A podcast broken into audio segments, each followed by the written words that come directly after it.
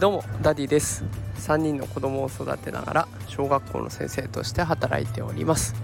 このラジオでは育児や教育を楽にできる、そんなヒントを毎日お送りしております。今外でこの放送を収録しているんですが、真上をジェット機ですかね、飛んでいます。2機飛んでいるので音がいろいろ入ると思いますがご容赦ください。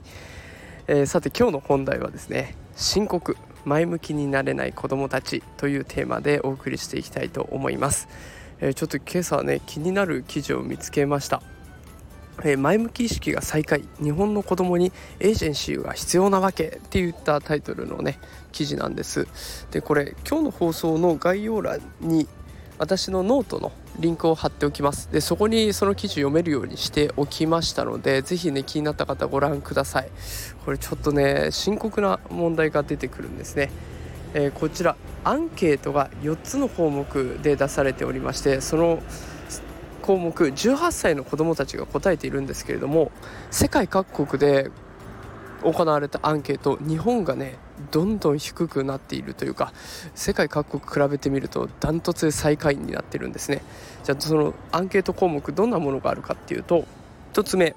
自分には人に誇れる個性があるかどうか、これ日本ダントツで最下位になっています。続いて社会が今後どのように変化するか楽しみである、これについても日本はダントツで最下位です。次、多少のリスクが伴っても楽しいことにたくさん挑戦したい、これも日本はダントツで最下位です。最後、自分の行動で国や社会を変えられると思う、これもダントツで最下位。まとめると今の18歳の子たちは自分に自信がなくて未来に期待はしない、挑戦なんてしないし国も社会も変わらないと思っている。ちょっと悲しい現実がこのアンケートから分かってきました。でこうなってしまったことのね原因の一つには絶対学校教育があると思っています。先生の言うことを聞くだけ、一斉授業で行われる、ね、正解だけが求められる、そんな授業はもうしちゃいけないんですね。そういった昔ながらの学校っていうのは終わりました。もっと子どもの声を聞いて子どもの声を生かしていくような学校にしていかないといけないんです。でこれ子育ても意外と同じかもしれませんね。子供に言うことを聞かせることだけが正義ではありません。で子供の声を聞いてそれをうまく活かせるようになったらね、きっと子供たちは